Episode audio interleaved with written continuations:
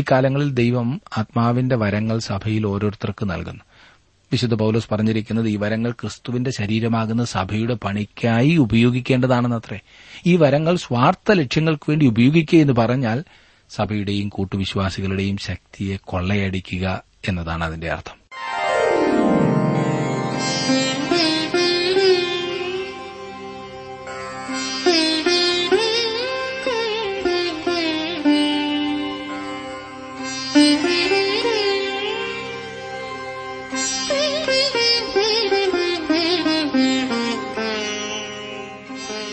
T W ആറിന്റെ വേദപഠന class ആരംഭിക്കുകയാണ്.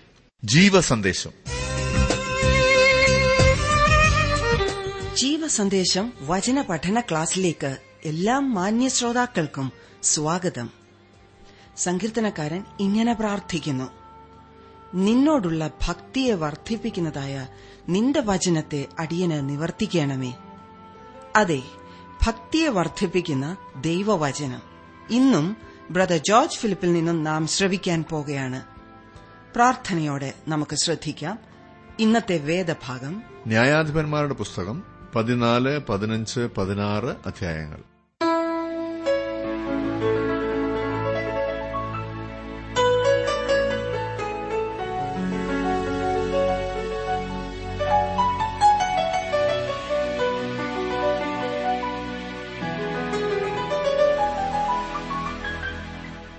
ജീവിതത്തിലെ ഒരു വശത്തെ വലിയ ശക്തി, കഴിവുകൾ മറ്റു വശത്തെ വലിയ ബലഹീനതകൾക്ക് പകരമാകയില്ല. എനിക്ക് വലിയ ശക്തിയുണ്ടെന്ന് പറയുന്നതിനാൽ ഉള്ള ബലഹീനതകൾ മറയ്ക്കപ്പെടുമെന്നതിനർത്ഥമില്ല. അതുപോലെ തന്നെ ദൈവസാന്നിധ്യം ഒരു വ്യക്തിയുടെ ഇച്ഛാശക്തിയെ അടിച്ചമർത്തുകയില്ല എന്നതും പ്രത്യേകം ഓർക്കണം. ഈ വലിയ സത്യങ്ങളെല്ലാം മഹാനായ ശിംശോന്റെ ജീവിതത്തിൽ നിന്ന് നമുക്കിന്ന് പഠിക്കുവാൻ സാധിക്കുന്ന വലിയ വലിയ പാഠങ്ങളാണ്. അതെ, ശിംശോൻ ദൈവത്താൽ നൽകപ്പെട്ട ഒരു പൈതലായിരുന്നു അവന്റെ മാതാപിതാക്കൾക്ക്. എന്നാൽ വ്യക്തമായിട്ടുള്ള നിർദ്ദേശങ്ങൾ മാതാപിതാക്കൾക്ക് നൽകിയിരുന്നു. ആ മാതാവ് തീർച്ചയായും ശിംശോനെ അതെല്ലാം പറഞ്ഞ് മനസ്സിലാക്കിയിരുന്നു. ശിംശോൻ ആരംഭത്തിൽ തന്നെ തെറ്റിപ്പോകുന്നതായി നമുക്ക് കാണുവാൻ സാധിക്കും. ഇന്ന് ന്യായാധിപന്മാരുടെ പുസ്തകം 14-ാം അധ്യായമാണല്ലോ നാം പഠിക്കുവാൻ ആരംഭിക്കുന്നത്. ശിംശോനെക്കുറിച്ചുള്ള പഠനം ഇന്ന് നമുക്ക് പൂർത്തിയാക്കണം. ശിംശോനെ പോലെയുള്ള ഒരു വ്യക്തിയുടെ മേൽ ദൈവത്തിന്റെ ആത്മാവ് വരികയെന്നത് അതിശയകരമായ കാര്യമായി തോന്നാം. എന്നാൽ ദൈവം അവനിൽ കൂടി പ്രവർത്തിക്കുകയായിരുന്നു എന്ന് മാത്രമേ നമുക്ക് പറയുവാൻ സാധിക്കൂ. അവൻ എല്ലാ രംഗത്തും ബലഹീനനായിരുന്നു. 14-ാം അധ്യായത്തിൽ നാം അത് കാണുവാൻ തുടങ്ങുന്നു. 1-2 വാക്യങ്ങൾ. അനന്തരം ശിംശോൻ തിന്മയിലേക്ക് ചെന്ന് തിന്മയിൽ ഒരു ഫെലിസ്ത്യ കന്യകയെ കണ്ടു. അവൻ വന്ന് തന്റെ അപ്പനെയും അമ്മയെയും അറിയിച്ചു, ഞാൻ തിന്മയിൽ ഒരു ഫെലിസ്ത്യ കന്യകയെ കണ്ടിരിക്കുന്നു, അവളെ എനിക്ക് ഭാര്യയായിട്ട് എടുക്കണമെന്ന് പറഞ്ഞു. എന്തുകൊണ്ട് അവനൊരു കന്യകയുടെ അടുക്കൽ ചെന്ന് ഞാൻ നിന്നെ സ്നേഹിക്കുകയും നിന്നെ വിവാഹം കഴിപ്പാൻ ആഗ്രഹിക്കുകയും ചെയ്യുന്നു എന്ന് പറഞ്ഞില്ല? അഥവാ എന്തുകൊണ്ട് അവൻ അവളുടെ അപ്പന്റെ അടുത്തുപോയി അക്കാര്യം പറഞ്ഞില്ല? അതെ, വിവാഹത്തോടനുബന്ധിച്ച് അക്കാലത്ത് ചില കൊടുക്ക വാങ്ങലുകൾ നടന്നിരുന്നു. അതൊക്കെ അവൻ തന്നെ എന്തുകൊണ്ടാണ് ഏറ്റെടുത്തത്? ശിംശോൻ എപ്രകാരമുള്ള ആളായിരുന്നു എന്ന് ഈ ഭാഗത്തു നിന്നും നമുക്ക് കാണുവാൻ കഴിയും. 3-4 വാക്യങ്ങളിൽ കാണുന്നത്, അവന്റെ അപ്പനും അമ്മയും അവനോട് അഗ്രചർമ്മികളായ ഫലസ്തീനിൽ നിന്നൊരു ഭാര്യയെ നീ എടുപ്പാൻ പോകേണ്ടതിന് നിന്റെ സഹോദരന്മാരുടെ കന്യകമാരിലും നമ്മുടെ സകല ജനത്തിലും യാതൊരുത്തിയും ഇല്ലയോ എന്ന് ചോദിച്ചതിന് ശിംശോൻ തന്റെ അപ്പനോട് അവളെ എനിക്ക് എടുക്കണം, അവളെ എനിക്ക് ബോധിച്ചിരിക്കുന്നു എന്ന് പറഞ്ഞു. ഇത് യഹോവയാൽ ഉണ്ടായതെന്ന് അവന്റെ അപ്പനും അമ്മയും അറിഞ്ഞില്ല. അവൻ ഫലസ്തീനയുടെ നേരെ അവസരം അന്വേഷിക്കുകയായിരുന്നു. ആ കാലത്ത് ഫലസ്തീനായിരുന്നു ഇസ്രായേലിനെ വാണിരുന്നത്. ഇവിടെ ഒരു വലിയ സത്യം നാം കാണുന്നു. ഇസ്രായേലിയരെ ഫലസ്തീനയുടെ കയ്യിൽ നിന്ന് വിടുവിക്കുവാനുള്ള മാർഗമായി അല്ലെങ്കിൽ സൂത്രമായി ശിംശോൻ അവന്റെ വിവാഹത്തെ ഉപയോഗപ്പെടുത്തുവാൻ പോകുകയാണ്. അവൻ നല്ല ആരംഭമിട്ടു. 5-ാം വാക്യത്തിൽ കാണുന്നത്, അങ്ങനെ ശിംശോനും അവന്റെ അപ്പനും അമ്മയും തിമ്നയിലേക്ക് പോയി. തിമ്നക്കരികെയുള്ള മുന്തിരിത്തോട്ടങ്ങളിൽ എത്തിയപ്പോൾ ഒരു ബാലസിംഹം അവന്റെ നേരെ അലറി വന്നു. ഒരു നാസിർ വ്രതക്കാരൻ മുന്തിരിയിൽ നിന്ന് അകന്നു നിൽക്കേണ്ടതാണെന്ന് പറഞ്ഞിട്ടുണ്ടല്ലോ. എന്നാൽ ശിംശോൻ അപ്രകാരമായിരുന്നില്ല. 6 മുതൽ 9 വരെയുള്ള വാക്യങ്ങളിൽ പിന്നെ നടന്ന സംഭവത്തെക്കുറിച്ചൊക്കെ പറയുന്നു. അവന്റെ മാതാപിതാക്കന്മാരുമായി തിമ്നയിലേക്ക് പോകുമ്പോൾ ശിംശോനെ ഒരു സിംഹം എതിരിട്ടു. ആ അടിയന്തരാവസരത്തിൽ യഹോവയുടെ ആത്മാവ് അവന്റെ മേൽ വരികയും അവൻ തന്റെ കൈകൊണ്ട് അതിനെ കീറിക്കളയുകയും ചെയ്തു. അടുത്ത പ്രാവശ്യം അവൻ ആ വഴി പോയപ്പോൾ അവൻ സിംഹത്തിന്റെ അവശിഷ്ടം നോക്കുവാൻ പോയി. അപ്പോൾ അതിൽ തേനീച്ചക്കൂട്ടവും തേനുമാണ് അവൻ കാണുവാൻ ഇടയായത്. അവനത് കയ്യിലെടുത്ത് തിന്നു. അവൻ അതിലൊരു ഭാഗം അവന്റെ മാതാപിതാക്കന്മാർക്കും കൊടുത്തു. എന്നാൽ എവിടെ നിന്നാണ് അതവന് കിട്ടിയത് എന്ന കാര്യം അവർ ഒരിക്കലും അറിഞ്ഞില്ല. ശവശരീരവുമായി ബന്ധപ്പെടുന്നത് നാസിർ വ്രതത്തിനെതിരായിരുന്നു എന്ന കാര്യം ഓർക്കുക. എത്ര കാര്യം ഇപ്പോൾ അവൻ ലംഘിച്ചു കഴിഞ്ഞു. 10 മുതൽ 14 വരെയുള്ള വാക്യങ്ങളിൽ വായിക്കുമ്പോൾ സാധാരണ രീതി അനുസരിച്ച് ശിംശോൻ ഒരു വിവാഹ വിരുന്നൊരുക്കി. ആ വിരുന്ന് വധുവിന്റെ വീട്ടിൽ വെച്ചായിരുന്നു. അതിഥികളെല്ലാം ഫലസ്തീനായിരുന്നു. കടം ചോദിക്കുക എന്നത് അക്കാലത്ത് ഒരു വിനോദമായിരുന്നു. ശിംശോൻ അതിഥികളായി വന്നവരോട് തന്റെ ഉള്ളിൽ വന്ന് ഈ കടം ചോദിക്കുന്നു. ഉത്തരം പറയുവാൻ അവൻ അവർക്ക് 7 ദിവസത്തെ സമയം കൊടുത്തു. അവർ അതിന്റെ ഉത്തരം പറഞ്ഞാൽ ശിംശോൻ അവർക്ക് 30 ഉള്ളങ്കിയും 30 വിശേഷ വസ്ത്രവും കൊടുക്കും. എന്നാൽ അവന്റെ കടത്തിന്റെ ഉത്തരം അവർക്ക് ആ ദിവസത്തിനുള്ളിൽ കൊടുക്കുവാൻ കഴിയാതെ പോയാൽ അവർ ശിംശോന് ഈ പറഞ്ഞതൊക്കെ കൊടുക്കണം. അതായിരുന്നു വ്യവസ്ഥ. കൊല്ലപ്പെട്ട സിംഹത്തിന്റെയും അതിന്റെ ഉടലിലെ തേനീച്ചക്കൂടിന്റെയും കാര്യം അറിവില്ലാതിരുന്ന അതിഥികൾക്ക് ശിംശോന്റെ കടത്തിന്റെ ഉത്തരം കൊടുക്കുവാൻ യാതൊരു മാർഗവുമില്ലായിരുന്നു. ഇവിടെ ശിംശോൻ വഞ്ചിക്കപ്പെടുകയും അവൻ 30 ഫലസ്തീയരെ കൊന്നുകളയുകയും ചെയ്യുന്നതായി 15 മുതലുള്ള വാക്യങ്ങൾ കാണുന്നു. ഫലസ്തീയർ ശിംശോന്റെ ഭാര്യയോട് സഹായം അഭ്യർത്ഥിച്ചു. ശിംശോൻ ചോദിച്ച കടത്തിന്റെ ഉത്തരം കണ്ടുപിടിക്കുവാൻ തങ്ങളെ സഹായിക്കണമെന്നതാണ് അവർ അവളോട് പറഞ്ഞത്.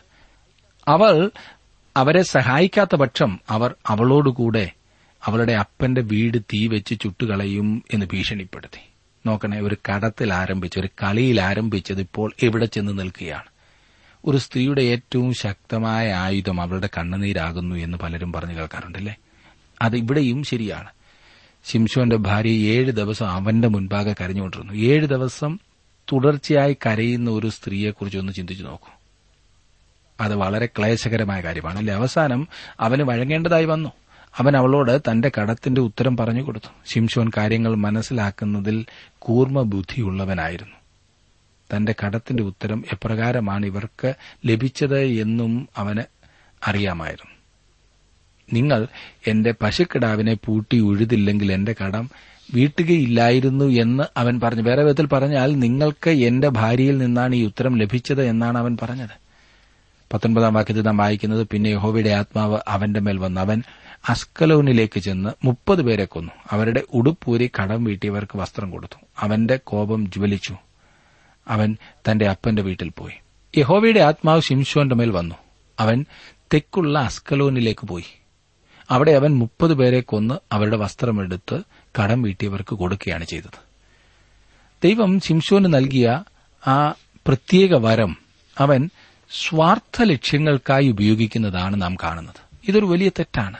ഇക്കാലങ്ങളിൽ ദൈവം ആത്മാവിന്റെ വരങ്ങൾ സഭയിൽ ഓരോരുത്തർക്ക് നൽകുന്നു. വിശുദ്ധ പൌലോസ് പറഞ്ഞിരിക്കുന്നത് ഈ വരങ്ങൾ ക്രിസ്തുവിന്റെ ശരീരമാകുന്ന സഭയുടെ പണിക്കായി ഉപയോഗിക്കേണ്ടതാണെന്നത്രേ. ഈ വരങ്ങൾ സ്വാർത്ഥ ലക്ഷ്യങ്ങൾക്ക് വേണ്ടി ഉപയോഗിക്കുക എന്ന് പറഞ്ഞാൽ സഭയുടെയും കൂട്ടുവിശ്വാസികളുടെയും ശക്തിയെ കൊള്ളയടിക്കുക എന്നതാണ് അതിന്റെ അർത്ഥം. ദൈവം തന്നിട്ടുള്ള വരങ്ങളെ ഉപയോഗിക്കുമ്പോൾ താങ്കൾ മറ്റുള്ളവർക്ക് സഹായകമാകുന്നു എന്ന് ഉറപ്പുവരുത്തണം. താങ്കൾക്ക് തന്നെ നേട്ടമുണ്ടാക്കുന്നു എന്നല്ല. എന്നെ ശ്രദ്ധിക്കുന്ന ഓരോ വിശ്വാസിയും ഈ കാര്യത്തിൽ പ്രത്യേകം ശ്രദ്ധിക്കുമെന്ന് വിശ്വസിക്കട്ടെ. ദൈവത്തിന്റെ ദാനങ്ങളെ ദൈവനാമ മഹത്വത്തിനായി ഉപയോഗിക്കുമ്പോൾ തന്നെ മറ്റുള്ളവരുടെ കബളിപ്പിക്കലിന് ഇരയാകുകയും അരുത്. ഇവിടെ ശിംശോന് പറ്റിയത് നോക്കി. ശിംശോൻ ഉടനെ തന്നെ സ്ഥലം വിട്ടു. അവൻ തന്റെ ഭാര്യയെ കൂടെ കൊണ്ടുപോയില്ല എന്ന കാര്യം ശ്രദ്ധിക്കുക. തന്റെ കടം പറഞ്ഞു കൊടുത്തതിനാൽ അവൻ കോപിതനായി തീർന്നു. 20-ാം വാക്യത്തിൽ ശിംശോന്റെ ഭാര്യ അവന്റെ കൂട്ടുകാരനായിരുന്ന തോഴന് ഭാര്യയായി തീർന്നു. അങ്ങനെ പെൺകുട്ടിയുടെ പിതാവ് അവളെ ശിംശോന്റെ തോഴന് ഭാര്യയായി കൊടുക്കുകയാണ് ചെയ്തത്. 15-ാം അധ്യായത്തിന്റെ ആദ്യത്തെ വാക്യങ്ങളിൽ ശിംശോൻ തന്റെ കോപം എപ്രകാരം പ്രകടിപ്പിക്കുന്നുവെന്ന് നോക്കുക. 15-ന്റെ 1-2. കുറെ കാലം കഴിഞ്ഞിട്ട് കോതമ്പ് കൊയ്ത്തിന്റെ കാലത്ത് ശിംശോൻ ഒരു കോലാട്ടിൻകുട്ടിയെയും കൊണ്ട് തന്റെ ഭാര്യയെ കാണുവാൻ ചെന്നു. ശയനഗ്രഹത്തിൽ എന്റെ ഭാര്യയുടെ അടുക്കൽ ഞാൻ കടന്നു ചെല്ലട്ടെ എന്ന് പറഞ്ഞ് അവളുടെ അപ്പനോ അവനെ അകത്ത് കടപ്പാൻ സമ്മതിക്കാതെ, നിനക്ക് അവളിൽ കേവലം അനിഷ്ടമായി എന്ന് ഞാൻ വിചാരിച്ചതുകൊണ്ട് അവളെ നിന്റെ തോഴന് കൊടുത്തുപോയി. അവളുടെ അനുജത്തി അവളേക്കാൾ സുന്ദരിയല്ലോ. അവൾ മറ്റവൾക്ക് പകരം നിനക്ക് ഇരിക്കട്ടെ എന്ന് പറഞ്ഞു.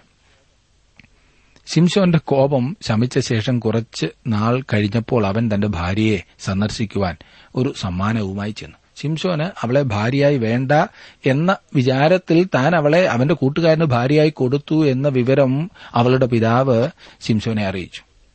ശിംശോന് അത് ഒട്ടും ഇഷ്ടമായില്ല. 3 മുതൽ വാക്യങ്ങൾ ഇതാ വായിക്കുന്നത്. ഫെലസ്തീനോട് പക വീട്ടുന്നതിൽ ശിംശോൻ ന്യായീകരണം കണ്ടെത്തുകയാണ് ഇവിടെ. അവൻ 300 കുറുക്കന്മാരെ പിടിച്ചുകൊണ്ടുവന്നു. അവയുടെ വാൽ തമ്മിൽ കൂട്ടിക്കെട്ടി, അതിനോടൊപ്പം ഓരോ പന്തവും കൂടി ചേർത്ത് കെട്ടി. തീ കൊളുത്തി അവയെ വിളഞ്ഞുകിടന്ന വയലിലേക്ക് വിട്ടു. അവ സകലവും ചുട്ടു നശിപ്പിച്ചു. ഇവിടെ ശിംശോനെ ഒരു ദൈവമനുഷ്യനായി തോന്നുകയില്ലല്ലേ? 6 മുതലുള്ള വാക്യങ്ങൾ നോക്കിക്കേ. ഇത് ചെയ്തത് ആർ എന്ന് ഫെലസ്തീർ അന്വേഷിച്ചാരെ തിബ്നക്കാരന്റെ മരുമകൻ ശിംശോൻ അവന്റെ ഭാര്യയെ അവൻ എടുത്ത് തോഴന് കൊടുത്തു കളഞ്ഞു എന്ന് അവർക്ക് അറിവ് കിട്ടി. ഫെലസ്തീർ ചെന്ന് അവളെയും അവളുടെ അപ്പനെയും തീയിലിട്ട് ചുട്ടുകളഞ്ഞു. അപ്പോൾ ശിംശോൻ അവരോട്, നിങ്ങൾ ഇവിധം ചെയ്യുന്നുവെങ്കിൽ ഞാൻ നിങ്ങളെ പ്രതികാരം ചെയ്യാതെ വിടുകയില്ല എന്ന് പറഞ്ഞു. അവരെ കഠിനമായി അടിച്ചു, തുടയും നടുവും തകർത്ത് കളഞ്ഞു. പിന്നെ അവൻ ചെന്ന് ഏതാം പാറയുടെ ഗഹ്വരത്തിൽ പാർത്തു. ഇത് വ്യക്തിപരമായ കാര്യമാണ്. ഫലസ്തീനയുടെ കയ്യിൽ നിന്ന് ഇസ്രായേലിയരെ വിടുവിക്കുവാനുള്ള ദൈവിക നിയോഗവുമായി ഇതിന് യാതൊരു ബന്ധവുമില്ല എന്നോർക്കണം. അവൻ തന്നെ തന്നെത്താൻ പ്രതികാര നടപടിയെടുക്കുകയാണ്. ഇസ്രായേലിനെ വിടുവിക്കുന്നതുമായി അവന്റെ ഈ പ്രവർത്തനത്തിന് യാതൊരു ബന്ധവുമില്ല. അവന്റെ പ്രതികാരം വ്യക്തിപരമായിരുന്നു എന്നോർക്കണം. ഇനിയും 1000 ഫലസ്തീനെ കൊല്ലുന്നതായി കാണുന്നു. ഫലസ്തീർക്ക് വലിയ നാശനഷ്ടങ്ങൾ വരുത്തിയ ശിംശോനെതിരെ ശത്രുക്കൾ ഇളകി. അവർ അവനെ അന്വേഷിച്ചു ചെന്നു. അവരുടെ ആളുകൾ അവനെ കയറുകൊണ്ട് കെട്ടുവാൻ അവൻ അനുവദിച്ചു. ഫലസ്തീനിൽ നിന്ന് അവരെ രക്ഷിക്കുവാനാണ് അവർ അത് ചെയ്തത്. 14 വാക്യത്തിൽ കാണുന്നത്, അവൻ ലേഹിയിൽ എത്തിയപ്പോൾ ഫലസ്തീർ അവനെ കണ്ടിട്ട് ആർത്തു. അപ്പോൾ യഹോവയുടെ ആത്മാവ് അവന്റെ മേൽ വന്നു. അവന്റെ കൈ കെട്ടിയിരുന്ന കയർ തീ കൊണ്ട് കരിഞ്ഞ ചണനൂൽ പോലെ ആയി. അവന്റെ ബന്ധനങ്ങൾ കൈമേൽ നിന്ന് ദ്രവിച്ചുപോയി. യഹൂദ നിവാസികൾ ശിംശോനെ ഫലസ്തീർ പിടിച്ചടക്കിയ സ്ഥലമായ ആ ലേഹിയിലേക്ക് കൊണ്ടുപോയി. ശിംശോനെ തങ്ങളുടെ അരികിലേക്ക് ബന്ധിക്കപ്പെട്ടവനായി കൊണ്ടുവരുന്നത് കണ്ടപ്പോൾ ശത്രുക്കൾ വളരെയധികം സന്തുഷ്ടരായി തീർന്നു. അനന്തരം അവൻ കയർ നിഷ്പ്രയാസം പൊട്ടിച്ചു കളഞ്ഞു. ഇവിടെയും വീണ്ടും നമുക്ക് ശിംശോന്റെ ശക്തി കാണുവാൻ കഴിയുന്നു. എന്നാൽ അത് അവന്റെ സ്വയമായ ശക്തി ആയിരുന്നില്ല എന്നോർക്കണം. 15 വാക്യത്തിൽ കാണുന്നത്, അവൻ ഒരു കഴുതയുടെ പച്ചത്താടിയിൽ കണ്ട് കൈനീട്ടിയെടുത്ത് അതുകൊണ്ട് 1000 പേരെ കൊന്നുകളഞ്ഞു. ശിംശോൻ ഏറ്റവും സമീപമായി ലഭ്യമായ ആയുധം കഴുതയുടെ ഒരു താടിയല്ലായിരുന്നു. അതുകൊണ്ട് അവൻ ശത്രുവിനെ ആക്രമിച്ചു. അവൻ അവരിൽ 1000 പേരെ കൊന്നുകളഞ്ഞു എന്നാണ് നാം വായിച്ചത്. ഈ മനുഷ്യന്റെ ശക്തി ശ്രദ്ധിക്കുക. അവന്റേതായ ശക്തിയിൽ ഒരിക്കലും ശിംശോൻ അത് സാധ്യമായിരുന്നില്ല. അവനെ അപ്രകാരം ചെയ്യുവാൻ അവന്റെ മേൽ ഉണ്ടായിരുന്ന കർത്താവിന്റെ ആത്മാവാണ് ശക്തീകരിച്ചത്. അവൻ ഇസ്രായേലിനെ വിടുവിക്കുവാൻ തുടങ്ങുകയാണ്. അവൻ തന്റെ ലക്ഷ്യം നിലനിർത്തിയിരുന്നെങ്കിൽ നന്നായിരുന്നു. എന്നാൽ അവൻ അപ്രകാരം ചെയ്തില്ല എന്ന് അടുത്ത അധ്യായത്തിൽ നമുക്ക് കാണുവാൻ കഴിയും. ശിംശോന്റെ സാന്മാർഗികമായിട്ടുള്ള ആ വീഴ്ച നമുക്ക് തുടർന്ന് കാണുവാൻ സാധിക്കും. 16 അധ്യായത്തിലേക്ക് വരുമ്പോൾ ശിംശോൻ എത്രമാത്രം ബാലിശമായിട്ടാണ് പ്രവർത്തിക്കുന്നത് എന്ന് കാണുവാൻ സാധിക്കും. 16 അധ്യായത്തിന്റെ 1-2 വാക്യങ്ങളിൽ നാം കാണുന്നത്, അനന്തരം ശിംശോൻ ഗസയിൽ ചെന്ന് അവിടെ ഒരു വേശ്യയെ കണ്ട് അവളുടെ അടുക്കൽ ചെന്നു. ശിംശോൻ ഇവിടെ വന്നിരിക്കുന്നെന്ന് ഗസ്യർക്ക് അറിവ് കിട്ടി. അവർ വന്ന് വളഞ്ഞ് അവനെ പിടിപ്പാൻ രാത്രി മുഴുവനും പട്ടണവാതിൽക്കൽ പതിയിരുന്നു. നേരം വെളുക്കുമ്പോൾ അവനെ കൊന്നുകളയാം എന്ന് പറഞ്ഞു. രാത്രി മുഴുവനും അനങ്ങാതിരുന്നു. ശിംശോൻ എത്രമാത്രം ബാലിശമായിട്ടാണ് പ്രവർത്തിക്കുന്നത്! പട്ടണവാതിൽ നഗരവാസികൾ പൂട്ടുകയും രാവിലെ അവനെ പിടിക്കാമെന്ന് പറയുകയും ചെയ്തു. ശിംശോൻ അർദ്ധരാത്രി വരെ കിടന്നുറങ്ങി. അർദ്ധരാത്രിയിൽ എഴുന്നേറ്റ് പട്ടണവാതിലിന്റെ കതകും കട്ടിലക്കാൽ 2 ഓടാമ്പലോടുകൂടെ പറിച്ചെടുത്ത് ചുമലിൽ വെച്ച് പുറപ്പെട്ട് ഹെബ്രോനെതിരെയുള്ള മലമുകളിൽ കൊണ്ടുപോയി.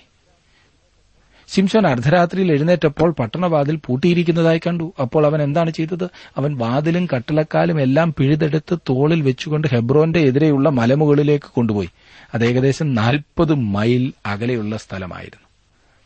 ഇസ്രായേലിനെ അവന്റെ അത്ഭുതമായ ശക്തിയാൽ വിടുവിക്കേണ്ടതിനാണ് ശിംശോനെ വിളിച്ചത്. എന്നാൽ തന്റെ സ്വാർത്ഥ ലാഭങ്ങൾക്കുവേണ്ടി അതിനെ അവൻ ഉപയോഗിക്കുകയാണ് ചെയ്തത്. ദൈവം തന്നിട്ടുള്ള കഴിവുകളെ, ദൈവം തന്നിട്ടുള്ള സാഹചര്യങ്ങളെ ദുരുപയോഗപ്പെടുത്തുന്ന അനേകർ ഇപ്രകാരമുണ്ട് അല്ലേ.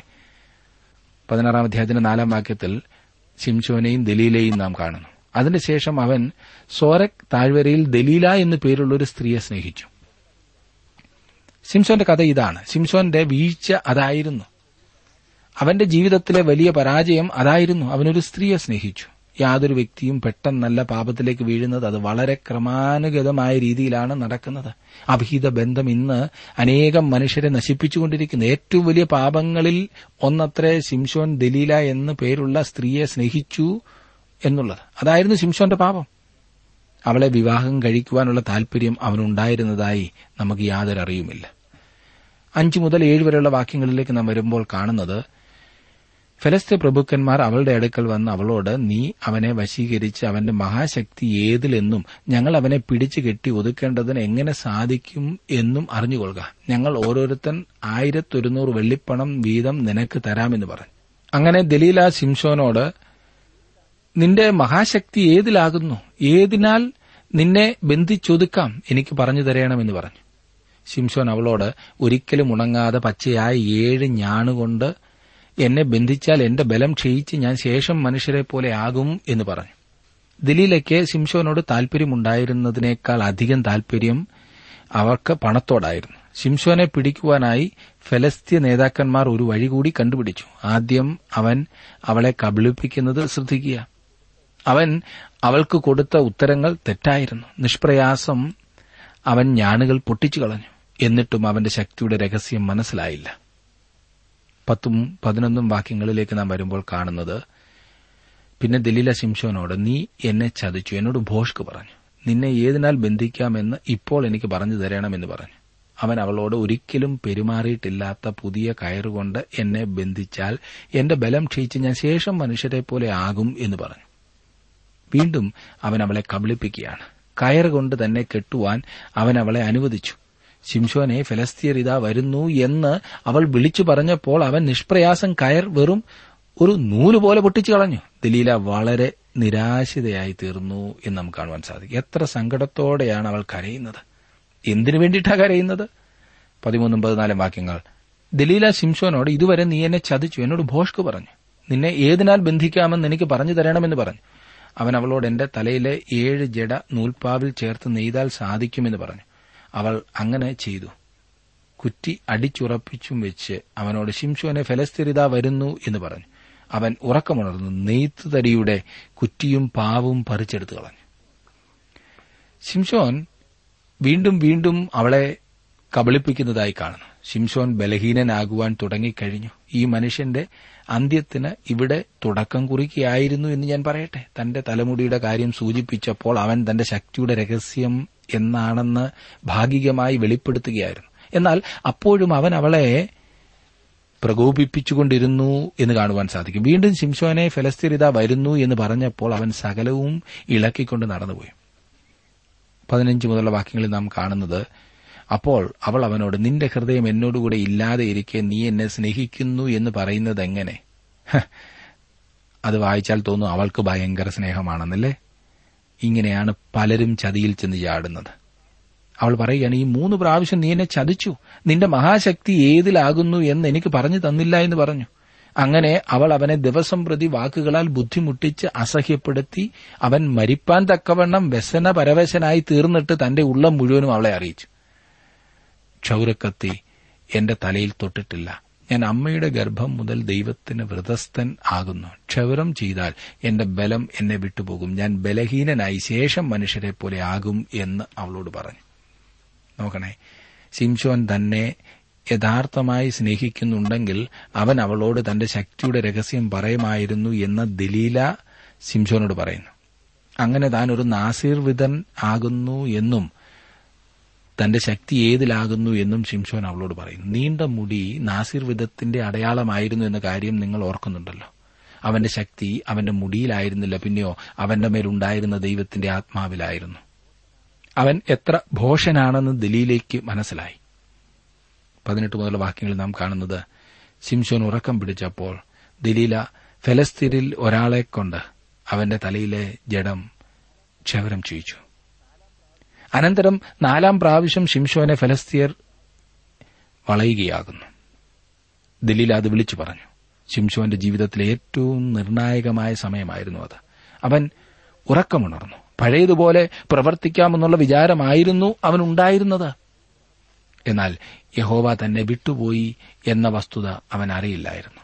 പ്രിയ സഹോദര സഹോദരി, അവന്റെ ശക്തി അവന്റെ മുടിയിലല്ലായിരുന്നു, അവന്റെ മേലുണ്ടായിരുന്ന ആത്മാവിലായിരുന്നു, ദൈവത്തിന്റെ ആത്മാവിലായിരുന്നു. ഇന്ന് നമ്മുടെ ആത്മീയ ശക്തിയുടെ രഹസ്യം നമ്മുടെ മിടുക്കല്ല, നമ്മുടെ ആചാരാനുഷ്ഠാനങ്ങളിലല്ല. എല്ലായ്പ്പോഴും വിശ്വാസികളുടെ ശക്തി ദൈവത്തിന്റെ ആത്മാവിലത്ര സ്ഥിതി ചെയ്യുന്നത്. ഇസ്രായേൽ ജനത്തെ ഫലസ്തീനയുടെ പീഡനത്തിൽ നിന്ന് വിടുവിക്കുവാനും തന്റെ ജനത്തിന്റെ ന്യായപാലകനായിരിക്കേണ്ടതിനും വിളിക്കപ്പെട്ട ശിംശോൻ, അതും അത്ഭുതകരമാവണ്ണം ജനിച്ചതായ ഈ പൈതൽ ഒരു ജഡീക മനുഷ്യനായിരുന്നു. ഇപ്പോൾ അവന്റെ ജീവിതത്തിൽ നിന്ന് തേജസ് നഷ്ടപ്പെട്ടു പോയിരിക്കുന്നു. അവനൊരു സൈന്യത്തെ ഒരുക്കിയില്ല, ഒരു യുദ്ധവും ജയിച്ചില്ല, ഇസ്രായേൽ ജനത്തെ തന്റെ പിന്നിൽ അണിനിരത്തിയുമില്ല. ജഡാഭിലാഷമാണ് ദൈവത്താൽ തെരഞ്ഞെടുക്കപ്പെട്ട ഈ മനുഷ്യനെ നശിപ്പിച്ചു കളഞ്ഞത് എന്ന കാര്യം നാം ഓർത്തിരിക്കേണ്ടത് അത്രേ. 21 മുതലുള്ള വാക്യങ്ങളിൽ നാം ശിംശോന്റെ ദയനീയമായ അന്ത്യം കാണുന്നു. ഈ ഭാഗത്ത് കാണുന്നത്, ഫലസ്തീർ ശിംശോനെ പിടിച്ച ശേഷം അവന്റെ കണ്ണുകൾ കുത്തിപ്പൊട്ടി ചന്തനാക്കി. പിന്നീട് അവനെക്കൊണ്ട് കാരാഗ്രഹത്തിൽ മൃഗത്തെപ്പോലെ കഠിനവേല ചെയ്യിച്ചു. അവൻ കാരാഗ്രഹത്തിലായിരുന്നപ്പോൾ അവന്റെ തലമുടി വളർന്നു തുടങ്ങി. ശിംശോന്റെ മേൽ തങ്ങൾക്ക് ജയം നൽകിയത് ദാഗോൻ ദേവനാണെന്നത്ര ഫലസ്തീർ വിശ്വസിച്ചത്.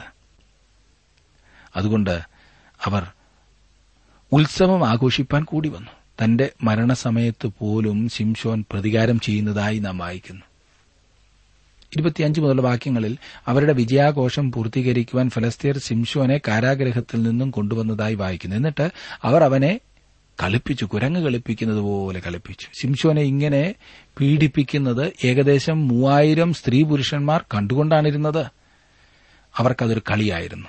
28 മുതലുള്ള വാക്യങ്ങളിൽ നാം കാണുന്നത്, അപ്പോൾ ശിംശോൻ യഹോവയോട് പ്രാർത്ഥിച്ചു, കർത്താവായ യഹോവേ, എന്നെ ഓർക്കണമേ. ദൈവമേ, ഞാൻ എന്റെ 2 കണ്ണിനും വേണ്ടി ഫിലിസ്ത്യരോട് പ്രതികാരം ചെയ്യേണ്ടതിന് ഈ ഒരു പ്രാവശ്യം മാത്രം എനിക്ക് ശക്തി നൽകണമേ എന്ന് പറഞ്ഞു. ക്ഷേത്രം നിൽക്കുന്ന 2 നടുത്തൂണും, ഒന്ന് വലം കൈകൊണ്ടും മറ്റേത് ഇടം കൈകൊണ്ടും ശിംശോൻ പിടിച്ചു അവയോട് ചാരി. ഞാൻ ഫലസ്തീനോടുകൂടെ മരിക്കട്ടെ എന്ന് ശിംശോൻ പറഞ്ഞു ശക്തിയോടെ കുനിഞ്ഞു. ഉടനെ ക്ഷേത്രം അതിലുള്ള പ്രഭുക്കന്മാരുടെയും സകല ജനത്തിന്റെയും മേൽ വീണു. അങ്ങനെ അവൻ മരണസമയത്ത് കൊന്നവർ ജീവകാലത്ത് കൊന്നവരെക്കാൾ അധികമായിരുന്നു. അവന്റെ സഹോദരന്മാരും പിതൃഭവനുമൊക്കെയും ചെന്ന് അവനെ എടുത്ത് സോരയ്ക്കും എസ്തയോലിനും മധ്യേ അവന്റെ അപ്പനായ മനോഹിയുടെ ശ്മശാന സ്ഥലത്ത് അടക്കം ചെയ്തു. അവൻ ഇസ്രായേലിന് 20 സംവത്സരം ന്യായപാലനം ചെയ്തു. ശിംശോൻ ഒരു പരാജയമായിരുന്നു. അവൻ ഇസ്രായേലിനെ വിടുവിപ്പാൻ തുടങ്ങി, എന്നാൽ പരാജയപ്പെടുകയാണ് ചെയ്തത്. ദൈവത്തിന്റെ ആത്മാവ് അവനെ വിട്ടുപോകുന്നതുവരെ അവൻ പാപവുമായി കളിക്കുവാനാണ് താൽപര്യപ്പെട്ടത്. 3 പ്രധാനപ്പെട്ട വാക്യങ്ങൾ അവന്റെ കഥ വ്യക്തമാക്കുന്നു. ഒന്ന്, ശിംശോന്റെ വിജയത്തിന്റെ രഹസ്യം. 13-ാം അധ്യായത്തിന്റെ 5-ാം വാക്യം, നീ ഗർഭം ധരിച്ചൊരു മകനെ പ്രസവിക്കും, അവന്റെ തലയിൽ ക്ഷൌരക്കത്തി തൊടുവിക്കരുത്, ബാലൻ ഗർഭം മുതൽ ദൈവത്തിന് നാസീറായിരിക്കും, അവൻ ഇസ്രായേലിനെ ഫലസ്തീനയുടെ കയ്യിൽ നിന്ന് രക്ഷിപ്പാൻ തുടങ്ങും എന്നുള്ള ശിംശോന്റെ വിജയത്തിന്റെ രഹസ്യം.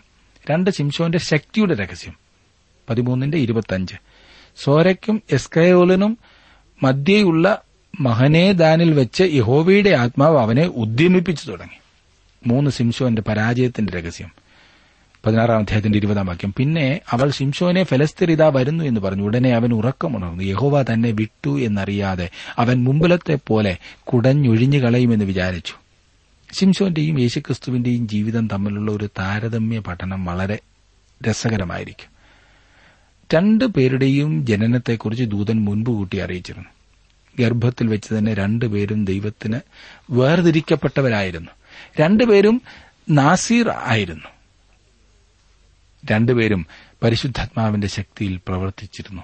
2 പേരും സ്വന്തം ജനത്താൽ ത്യജിക്കപ്പെട്ടവരായിരുന്നു. 2 പേരും അവരുടെ ശത്രുക്കളെ നശിപ്പിച്ചു കളഞ്ഞു, അഥവാ നമ്മുടെ കർത്താവ് നശിപ്പിക്കുവാനായിട്ട് വരുന്നു. അവർ തമ്മിലുള്ള വ്യത്യാസം ഇനിയും നമുക്ക് നോക്കാം. 1, ശിംശോൻ പാപമയമായ ജീവിതമാണ് നയിച്ചത്. യേശുവിന്റെ ജീവിതം പാപരഹിതമായിരുന്നു. മരണസമയത്ത് ശിംശോൻ പ്രാർത്ഥിച്ചത് ഇപ്രകാരമാണ്, ദൈവമേ, ഞാൻ എന്റെ 2 കണ്ണിനും വേണ്ടി ഫലസ്തീനോട് പ്രതികാരം ചെയ്യേണ്ടതിന് ഈ ഒരു പ്രാവശ്യം മാത്രം എനിക്ക് ശക്തി നൽകണമേ. എന്നാൽ യേശു പ്രാർത്ഥിച്ചത്, പിതാവേ, ഇവർ ചെയ്യുന്നത് ഇന്നതെന്നറിയായിക്കാൽ ഇവരോട് ക്ഷമിക്കണമേ എന്നത്രേ. 3, മരണത്തിൽ ശിംശോന്റെ കൈകൾ കോപത്താൽ നീട്ടപ്പെട്ടതായിരുന്നു. എന്നാൽ യേശുക്രിസ്തുവിന്റെ മരണത്തിൽ അവന്റെ കൈകൾ സ്നേഹത്താൽ നീട്ടപ്പെട്ടിരുന്നു. 4, ശിംശോൻ മരിച്ചു, എന്നാൽ യേശു കർത്താവ് മരണത്തെ ജയിച്ചുയർത്തെഴുന്നേറ്റ് ഇന്നും ജീവിക്കുന്നു. എന്നെ ശ്രദ്ധിക്കുന്ന പ്രിയ സ്നേഹിത, താങ്കളുടെ ജീവിതത്തിൽ ലഭിച്ചിട്ടുള്ള അവസരങ്ങളെ ദൈവഹിതപ്രകാരം ഉപയോഗിക്കുന്നതിൽ നിന്നും താങ്കൾ പിന്മാറിയാകുന്നുവോ മുൻപോട്ടു പോകുന്നത്? ഒന്ന്, സ്വയപരിശോധന ചെയ്യൂ. ദൈവം അതിനായി താങ്കളെ സഹായിക്കട്ടെ.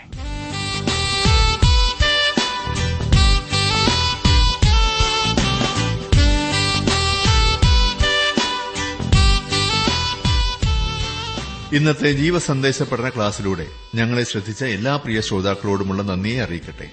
ദൈവവചനം കൃത്യമായി ക്രമമായി പഠിക്കുവാൻ ലഭിച്ചിരിക്കുന്ന ഈ അസുലഭ അവസരം പ്രയോജനപ്പെടുത്തുകയും സ്നേഹിതരെ അതിനായി ഉത്സാഹിപ്പിക്കുകയും ചെയ്യുക. അഭിപ്രായങ്ങളും നിർദ്ദേശങ്ങളും പ്രാർത്ഥനാ വിഷയങ്ങളും ഞങ്ങളെ അറിയിക്കുക. ഈ പുസ്തകത്തിന്റെ വിഷയവിഭജനം, ഓഡിയോ CD, SD കാർഡ് എന്നിവ ആവശ്യമെങ്കിൽ ഞങ്ങളുമായി ബന്ധപ്പെടുക. ഞങ്ങളുടെ വിലാസം: Jeevasandesham, post box number 3, Thiruvalla 5, Keralam. Phone 0469270284. Mobile 9447767378. ഞങ്ങളുടെ ഇമെയിൽ അഡ്രസ് malayalamttv@radio882.com. വെബ്സൈറ്റിലും ഞങ്ങളുടെ പ്രോഗ്രാം ലഭിക്കുന്നതാണ്. ഞങ്ങളുടെ വെബ്സൈറ്റ് www.radio882.com.